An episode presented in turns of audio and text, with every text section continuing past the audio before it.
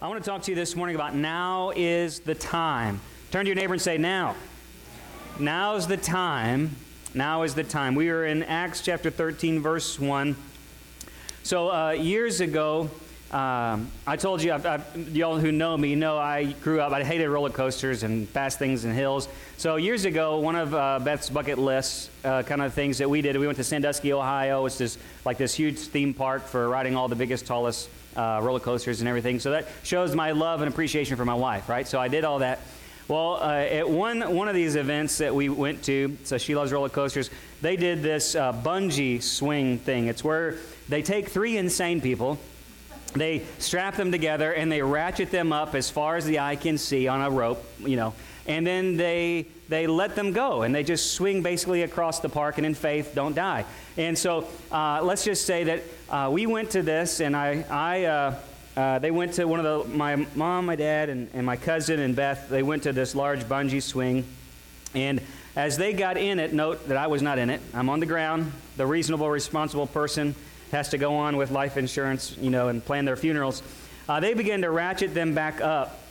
And you can hear them screaming and, and going all the way up to the top. And, and there's supposed to be this countdown one, two, three, go. Now's the time. Well, I didn't, it was one, two, three, and I didn't hear anything. Nothing was happening. I just heard screaming.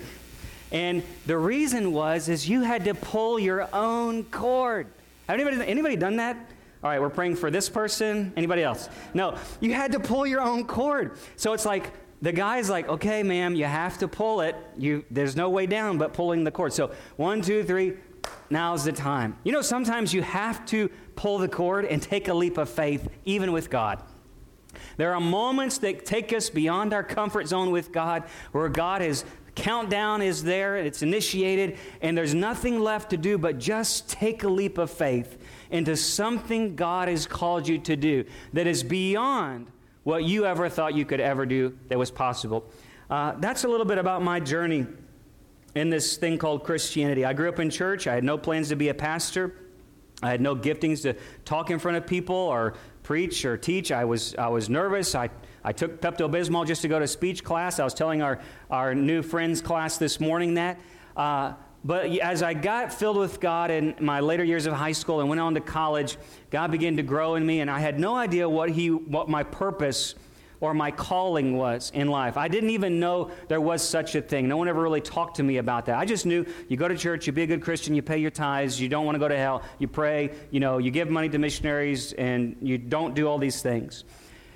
And so, as I began to feel this burning fire on the inside of me, I, all I could do was just want to be around ministry. I had no gifting, no calling that I thought for ministry. I had no, no ability to do anything other than just be a helper at a sound booth and to set up tables and chairs and, and just show up and be a part.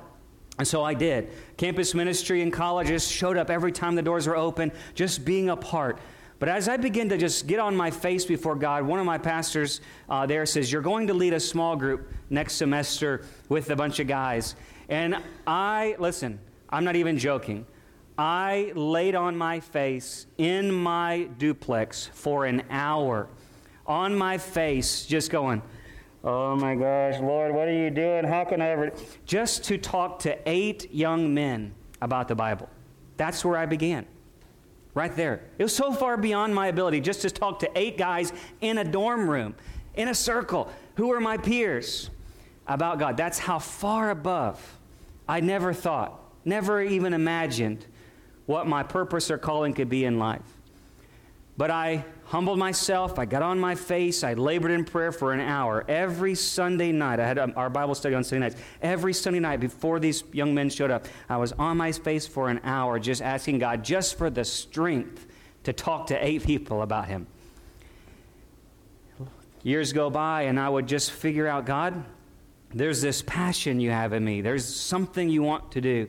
And God would eventually call me into ministry, and I'd get into ministry. I just started doing it. I had no idea what ministry was. I didn't know what it meant to be a pastor. I just jumped into the job, probably a little too eager, and didn't really understand it all. And later on, years go by, and somebody says, You know what? I think you have the gift of teaching. You're, you're pretty good at teaching the gospel. And I'm like, I've never been a person who could teach anything or talk to anybody. But it took something in stepping out one just to do something just to get in the work like nike just do it just do something and then it took times of waiting and waiting on the lord for strength waiting on the lord and then it took a time where i had to just pull the cord and jump out into a place and start walking by the spirit into things that only god could do and that's what I want to talk to you this morning about. That now is the time. There's a time to just get to work and do something.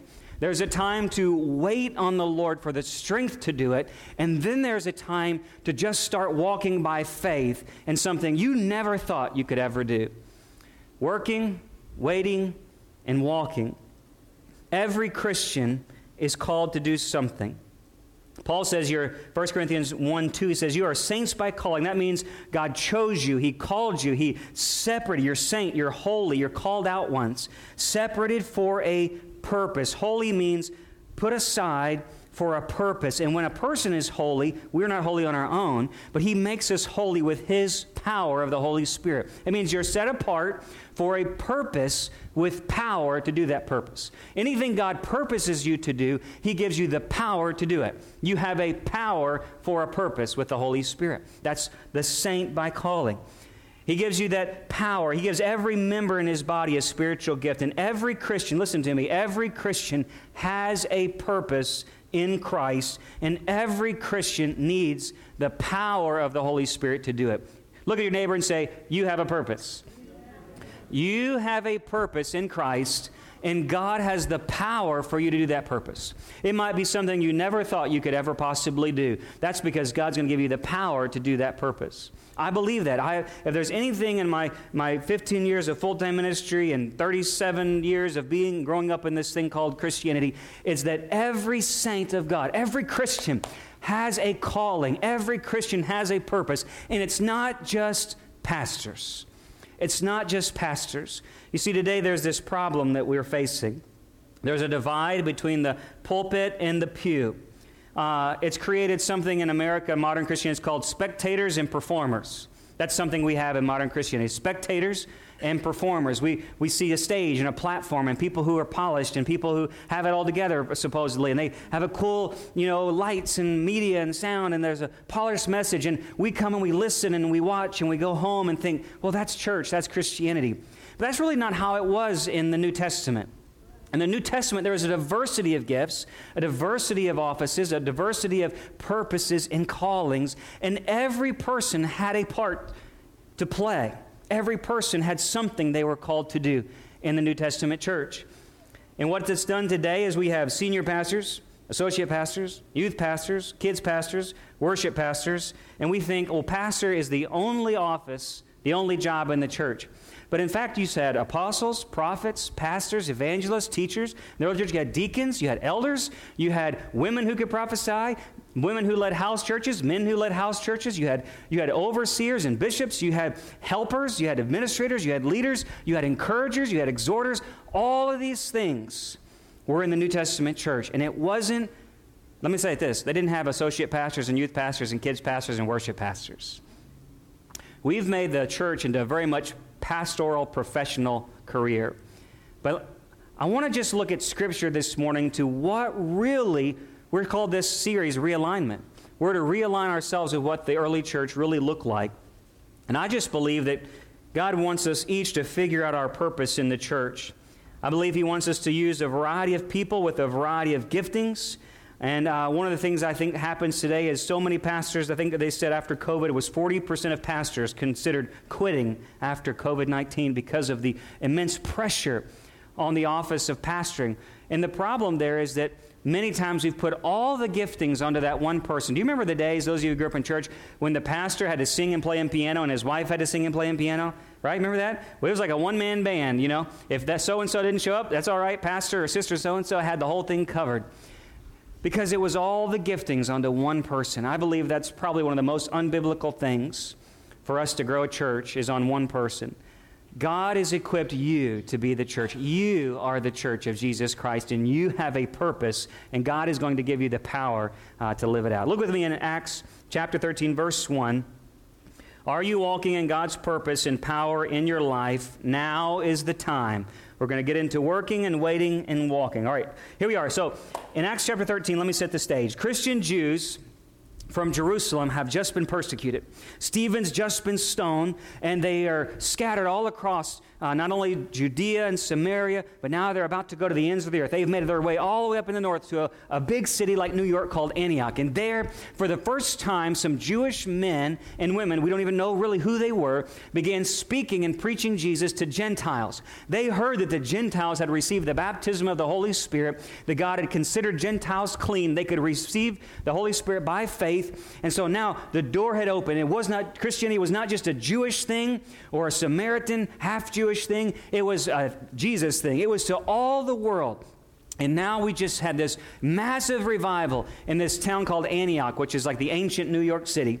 And so many so that we have just sent Barnabas, one of the elders of the early church, up there to check on it. When he saw how great it was going, the grace of God was just being poured out in Antioch, he says, Man, I know a young man who is called to people like this. His name is Saul. I heard that he was on the road to Damascus, and in fact, I've been, been a mentor in his life. And so for about a few years, four to six years, he's been laboring in his hometown of Tarsus, really waiting on God's purpose for his life. I think this is what it's all about. So he says, Paul, Calls him on the phone, not really. He sails over there, gets on a boat, finds him in a place. He says, Paul, Saul, let me tell you something. There's a massive revival of Gentiles. Didn't you say God's called you to the Gentiles? Come with me. And so for one year, this guy named Barnabas, who's the encourager, a mentor, and Saul of Tarsus, which we know is Paul, teach these young men, these, this church, thousands and thousands of believers across many, many house churches in this huge city.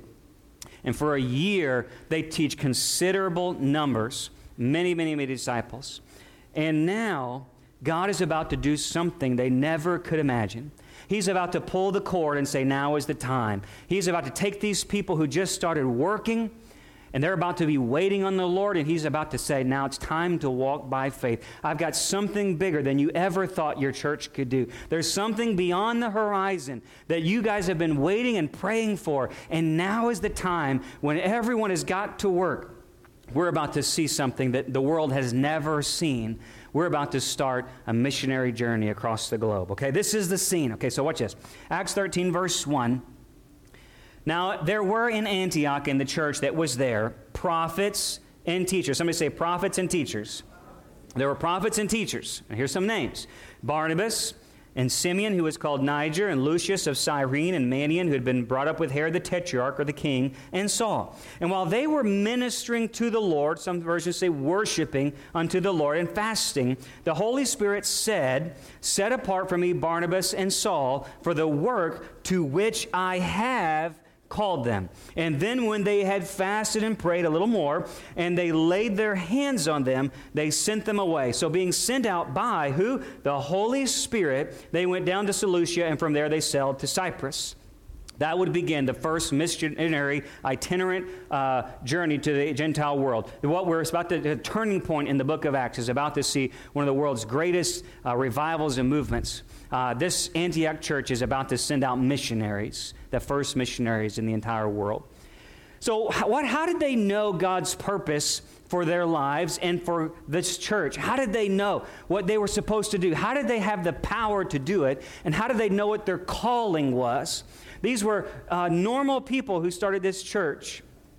So, how did they get into working? So, that's the first, if you're writing this down, the first point is get into working. Well, who can work? Who can be a minister? Well, there's ministry is for everyone. Look at there's five men there. The first thing I say is we, we don't know who started the church. It was just ordinary people. But then we have five characters, five leaders five church leaders, men who are leading the church. We say Barnabas, so we just know him. He's the encourager. He's the first person to sell land at the Pentecost revival. He's a respected Jewish leader. Then you've got Simeon, or Simon. Says Niger, which means black. Simeon possibly was a black person, an Ethiopian, or someone from uh, Cyrene. He was a person of dark skin. So there's your first interracial church right there. First interracial church leadership team. Come on, somebody. There's diversity in this church. And some people even speculate, we don't know for sure, that this is the same Simon who carried the cross of Jesus that very day. Wouldn't that be something?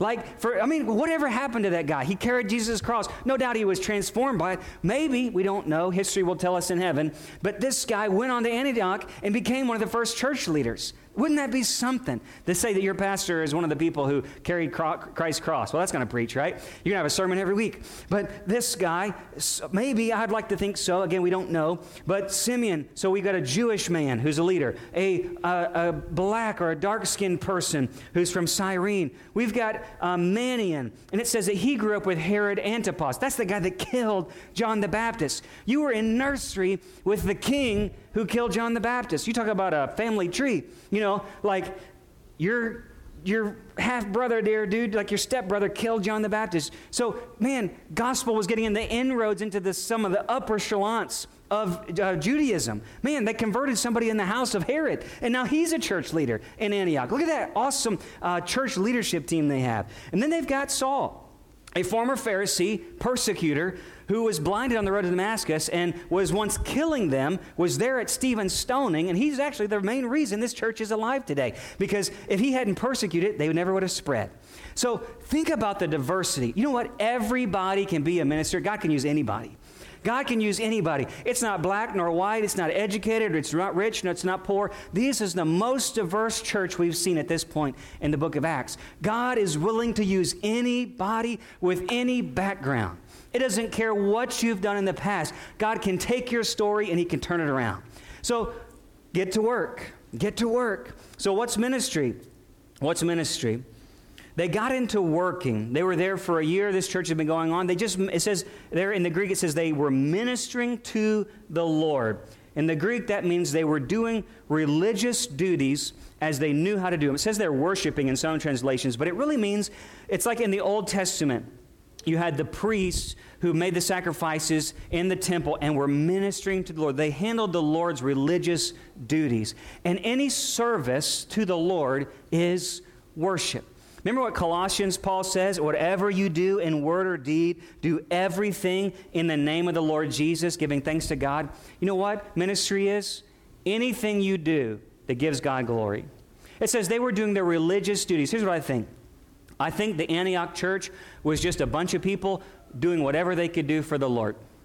It wasn't just this is a position and that's a title. These guys were all types of people. These are pagan Gentiles that just got radically converted and filled with the Holy Spirit, and they just put themselves to work.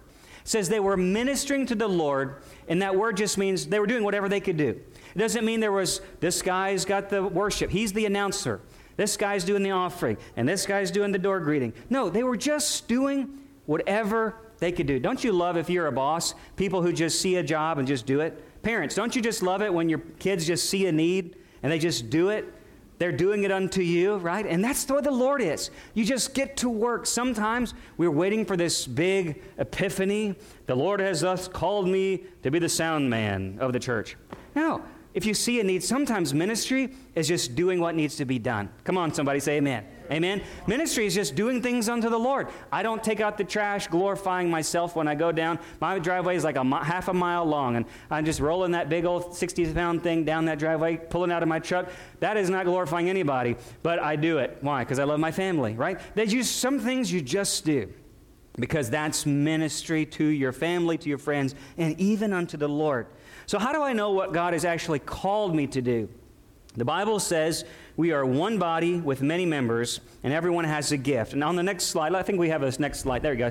Uh, there are ministry gifts, uh, motivational, go ahead and go back. Ministry gifts, motivational gifts, and manifestational gifts. I don't have time today to go into all these, and I've wrote these scriptures down. Just look in Ephesians 4, Romans 12, and 1 Corinthians 12. You know, the Bible lists a variety of gifts that the Holy Spirit is given, and Paul doesn't even try to mention them all, but he gives ministry gifts. That's like what we see. He says there's first apostles, second prophets, third teachers. In another place, he says there's evangelists and pastors. He says there's miracles, there's healings, there's helps, there are administrations, there's tongues. That's ministry. But he says, even in Romans, he says there's motivational gifts. There's gifts like prophecy and exhorting the church. There's serving the church. There's teaching the church. There's people who are encouraging of the church. There's givers. There's leaders. There are people who have the gift of mercy. They're just called to be merciful. That's their gift to the church. There's motivations there. He says there's manifestational gifts. These are like when we show up and worship and, and God's presence manifests. There's manifestational gifts. Those are like words of wisdom and words of knowledge and prophecy. Those are things like faith and healing and miracles and discernment, tongues, and the interpretation of tongues. The Bible says those are things that were happening in the early church very commonly. Things manifested. The Spirit just uh, revealed Himself in powerful ways. But none of those are just all exclusive. And do you notice that in every single set of those gifts, Paul lists prophecy? Prophecy. This is interesting. He lists prophecy in all three gifts. Now, I want to say all this because I'm, i want to hit something on a tangent here today. Go back in that verse, it says, Who was the five? It says, look at the very beginning, Acts 13 1. In the church that was there were what? Prophets and what? Teachers. Does it say pastors? There were no pastors in the Antioch church. There was prophets and teachers, and he lists five of them. There were five prophets and teachers who led the Antioch church into this wave of revival that they're about to see. There was not a worship pastor, kids pastor, youth pastor, sound pastor, uh, administrative pastor, care pastor, home, home church pastor, small group pastor. You see how we do this in America? We put everything under one gift. But he says there was actually no pastor. There were prophets and there were teachers. Some of them were both.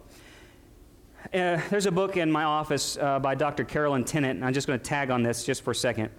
There are five streams, she says, currents, influences. In the Bible, it gives apostle, prophet, evangelist, pastor, teacher. I don't have time to go into all that. But in each one, while we don't use the title apostle today, that spirit, that moving, apostle means sent one. And, and we might, we know that there's the 12, they were the apostles, but in fact, Barnabas and Saul are about to be called apostles in the next chapter. There was actually uh, 13, 14 apostles that are in Acts. So that word really for us today would be missionary. There's a missional spirit. Some people have been gifted with a missional spirit. They're good at planting things and expanding things. They're going into enemy territory. There's some people who have a missionary calling, even locally. Missions to our recovery ministry, missions into the homeless, missions into the prisons. Mission, there's a missional spirit that God gives to his church. Then there's the evangelistic spirit. That, that uh, Paul says to Timothy, do the work of the evangelists while you're a pastor. Now, not all pastors are gifted at evangelism. There are men and women who come and travel, and uh, we have Brother Craig Franklin in our church. He's evangelist. He's evangelizing this morning up in Northeast Louisiana. There are people who have the gift and calling of evangelism, but there are even people in this pews right here today who have the gift of evangelism. You're good at talking to neighbors and friends. You're good at bringing people along the way. You're not scared to talk to strangers about Christ. That's a gift that God has given to you. It's not all for an office or position. Some things there's just a current current, a stream of influence, a spirit of evangelism that comes on people. Then there's prophecy. And Paul says, covet to prophesy. This is one of the things we get freaked out because the Bible says in the last days there's going to be a, uh, a bunch of false prophets. So we're like, uh, we don't want all that craziness. And that's true, there's a lot of that. But prophet is not always foretelling like the future, but sometimes forthtelling. You know, hey, the Lord says to you today, be encouraged. Or maybe God will just put a word onto someone's heart. We need people in our churches who can tell us what the Spirit is saying to the churches. We need prophets. And we know we don't going to use that title. I know some churches do. And I'm not talking about bringing back the Old Testament office of prophet. But Paul says, if you read Acts, that bands of prophets came behind his work, if you study it out. And these prophets would come and encourage and exhort the church. Remember in 1 Corinthians, he says, Let two or three prophets prophesy and then be quiet and let them, and then they judge it. He's talking about those groups of people, people who had the gift and the, the uh, gift of prophecy, who would come and exhort a church. And so when Paul would come, he would establish it and teach it and lead it. He would establish elders. And listen, bands of prophets, people who had that gift of prophetic ministry, would come behind him and exhort them. If you don't believe me, come to my office, I'll show it to you. There is a need today for people who can encourage us in the Word of God and encourage us in what the Spirit is saying. It's a lost thing, and we've put so much on the pastoral side, but in the Antioch church, there was just five prophet teachers, people who had a prophetic anointing on their life. Not crazies, not weirdness, thus into the Lord, and here's a sign, you know, it's going to rain. No, not that kind of stuff, but people who had a had a, an idea of what the Spirit was saying, who could operate in the gifts of the Holy Spirit. and speak into that church. Then there was the teacher and pastor. Sometimes this is together. But the pastor, sometimes there's this pastoral current in our churches. There are those of you who are really uh, good at visiting hospitals and visiting the nursing homes. You care about relationships, you care about others. Some of you are small group leaders and home church leaders. You have a need to shepherd the flock. That's what pastor means. It means shepherd. Jesus was the chief shepherd. And it means to tend to the flock, exhort the flock, and even protect the flock from wolves. That's the pastor's spirit. Some people in this room today have a calling, not to be the professional pastor or a pastor behind a pulpit, but you have a calling to pastor others in this community and in this church. That doesn't mean anything different about my calling versus your calling. God has called you to do what you're called to do. Then there's those you are teachers. And we need teachers from our kids to our youth to adult groups and Bible studies. And some of you have a gift of teaching God's word. And in fact, Paul always, listen to me, Paul always lists in all gifts, listen to me, he puts teachers in front of pastors. Paul even tells of himself, and later on in Acts, he says, I am a preacher, a teacher, and an apostle. Paul never calls himself a pastor, but he is a teacher, a preacher, and an apostle. And I just want to elevate the gift of teaching. I just believe that some people in here just need to be encouraged. God has gifted you to teach the Word of God. And that is such a highly, he says, first apostles, second prophets, third are teachers God has given to His church. Maybe I'm challenging some of our theology here. We've only grown up in church and seen it a certain way. I just want to tell you what the Word of God says every church. It says there's first the missional spirit, there's the prophetic spirit, there's the teaching of the Word of God. Those things is what the Holy Spirit is interested in doing. And then next is pastoral ministry. But I think we're going to be at a miss if we don't see that God is putting missional people in our congregation. He's putting prophetic people in our congregation, and He's lifting up teachers in our congregation. How do you know what you're supposed to do? Real quick, get into waiting. Get into waiting. Number one is get into working. Sometimes you just have to start doing something. Paul did that. Paul got called on the road to Damascus, but in Galatians, he says that God had a calling on him in his mom's womb. That he knew that there was something he was supposed to do with his life, but he just didn't know what it was. And so when Jesus got a hold of him on the road to Damascus, he just started doing what he knew he could do, just telling people about Jesus. And he got persecuted, sent out, and he went to Tarsus, and he waited in Tarsus, just doing something. Somebody just say, do something. Just do something. He just was doing something. In fact, then, Bar- then Barnabas says, hey, dude, didn't you say you're supposed to be doing something with Gentiles? Come preach with me, teach with me. We got this prophet teacher thing going on here. So come, come prophesy and teach with us. For one year, Paul is still waiting. But guess what he's learning in that time? He's learning how to reach Gentiles. For one year, before this great apostle to the Gentiles ever launches into his grand design, guess what he's doing? He's waiting. For one year, God has him be a teacher of Gentiles, learning how to think, how they walk, how they talk, what they believe. And for one year, he has this prepar- preparation time. For one year, he's teaching Gentiles. And then comes this moment. Here's what I think happened these young men were sitting there doing what God's called them to do. Maybe it was the end of the year. And they say, you know what, guys, we don't know what the next step of our church is. We've all been doing, God's doing great things, but let's set some times to fast and pray. And this leadership team of pastor, prophet, teacher people, these prophet teachers began to pray. The Bible says fast. They were ministering to the Lord, praying and fasting. And in that group, in that prayer time, as they began to fast, is the absence of food in this verse. It's the absence of food where you allow your hunger pain to remind you of how much more you need God. That hunger pain reminds you how desperately you really need Jesus in your spirit. And these men were desperately waiting on God. God, I mean, they're doing great things. They could have just kept on going, but they knew maybe we should just wait.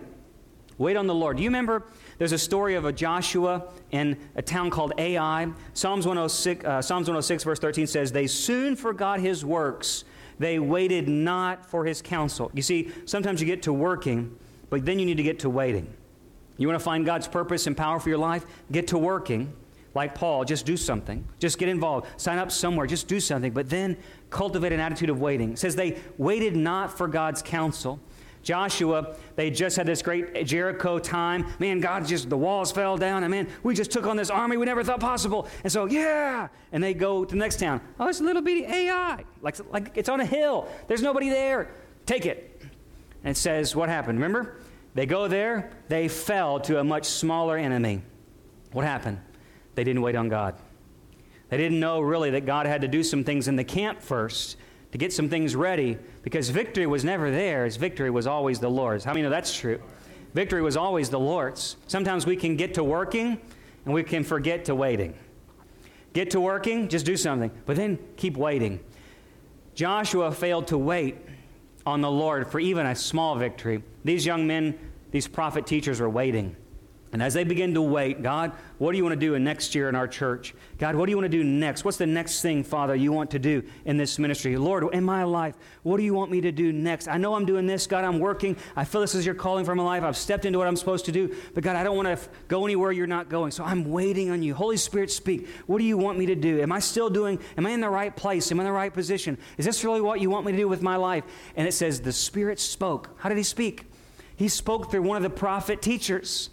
And he said, Set apart from me Barnabas and Saul for the work that I have already called them to do. Something I purposed in them many years ago, maybe even when they were born, Paul says. Something I've always wanted them to do. And they have been working, and now they've been waiting. Now's the time. Now's the time because they've been working faithfully. Sometimes we want a promotion before we've done the work to get there, right? They've been working faithfully. They've been waiting on me, seeking my face, and now is the time. It's been a year. Now is the time. And they stepped out in faith. When's the last time we've been seeking the Lord with fasting and prayer? When's the last time you have just been seeking the Lord? God, what do you want me to do in my own purpose? God, have I been doing things in my own power? Are there things you've purposed for me? Maybe then I can't even imagine. I could never have ever thought I would be a pastor. Not in a million years would I ever have chosen this path for my life ever. Sometimes I even wonder, no, not really. You know, uh, so, but there's things that maybe you can't see that God wants you to do, that you have to cultivate a working and waiting attitude and say, God, I'm regularly praying, I'm regularly fasting. What shall I do? Sometimes you have to get an unhurried pace. You know, I wrote this down. It says, if we are doing what we can easily do in our own power, then we are not allowing God to use us in what only He can do. If you're doing things in your Christianity that is easy for you to do, you don't need God's power to do it. I can easily show up and be a door greeter. I can easily show up and do this or do that, whatever it is. You say, I can easily teach Sunday school. I can easily do that. If it's easy for you, then maybe you need to wait and ask God for things that only He can do. There may be something that you need to be praying and fasting about that only God can do through you. Because if it's easy for you, maybe God's not the one doing it. And if you're not careful, it could be like a Joshua Ai thing. God, I didn't wait for you to tell me things that only you could do. They were fasting and praying. They working, they were waiting, and then they were walking. I wrap up with this. There comes a moment when you have to pull the cord. There comes a moment where you have to step out in faith into something new, something uncomfortable, something that only the Holy Spirit can give you the power to fulfill. You know, Paul said that it was idle Christians to Timothy that turn into busybodies. He said, People who don't have anything to do in your church, they're going to turn into gossips. They're going to turn into busybodies. And Jesus said, the parable of the talents, he said that that slave that didn't invest the talents and giftings that God left him, and he just buried it and waited for God to come back. He says, You're a wicked and worthless slave. You didn't invest anything into what I gave to you. There's an investment. Let me say this here's a challenge for you. Let the Holy Spirit pull out of you what He's already put in you. I believe when you got saved, God put gifts and purpose in you, and you have got to allow yourself a moment where you say, Now is the time. Holy Spirit, I want you to pull out of me what I know you've put into me. I believe the Holy Spirit's made a deposit into your life. You just got to say, Holy Spirit, I'm going to surrender to that purpose. Now is the time. Let the Holy Spirit pull out of you what He's put into you. It says they were set apart, consecrated, useful for a purpose. They laid hands on them. And when these prophet teachers laid hands on them, the Bible says, like on Timothy, they laid hands on them, they prayed for them. The Holy Spirit gifting came on, and people prophesied over them, and they sent them out for a purpose. And this began something this little church in Antioch wasn't a little church, but this church in Antioch never thought possible. They would never have thought in a million years that people 2,000 years later in Jena, Louisiana would be talking about what that one church did. Now, that one church prayer meeting changed the course of history when a group of men and women in this church began waiting and working and then the Spirit spoke. How much we need the prophetic Spirit of God today. Maybe, maybe there's things that we could be doing in 2023 at Sanctuary Family Worship Center that we need the Holy Spirit to speak into and say, Sanctuary Church, do this. This is what I have for you. Set apart these people for this purpose. This is what my purpose is for you. But we have to be working and waiting. Then you got to be willing to walk. Walk in the Spirit by faith. I'm going to close with this. Uh, I don't see, is Miss Patricia? I don't see Miss Patricia. I got to go uh, Wednesday night. Uh, I was going to brag on her.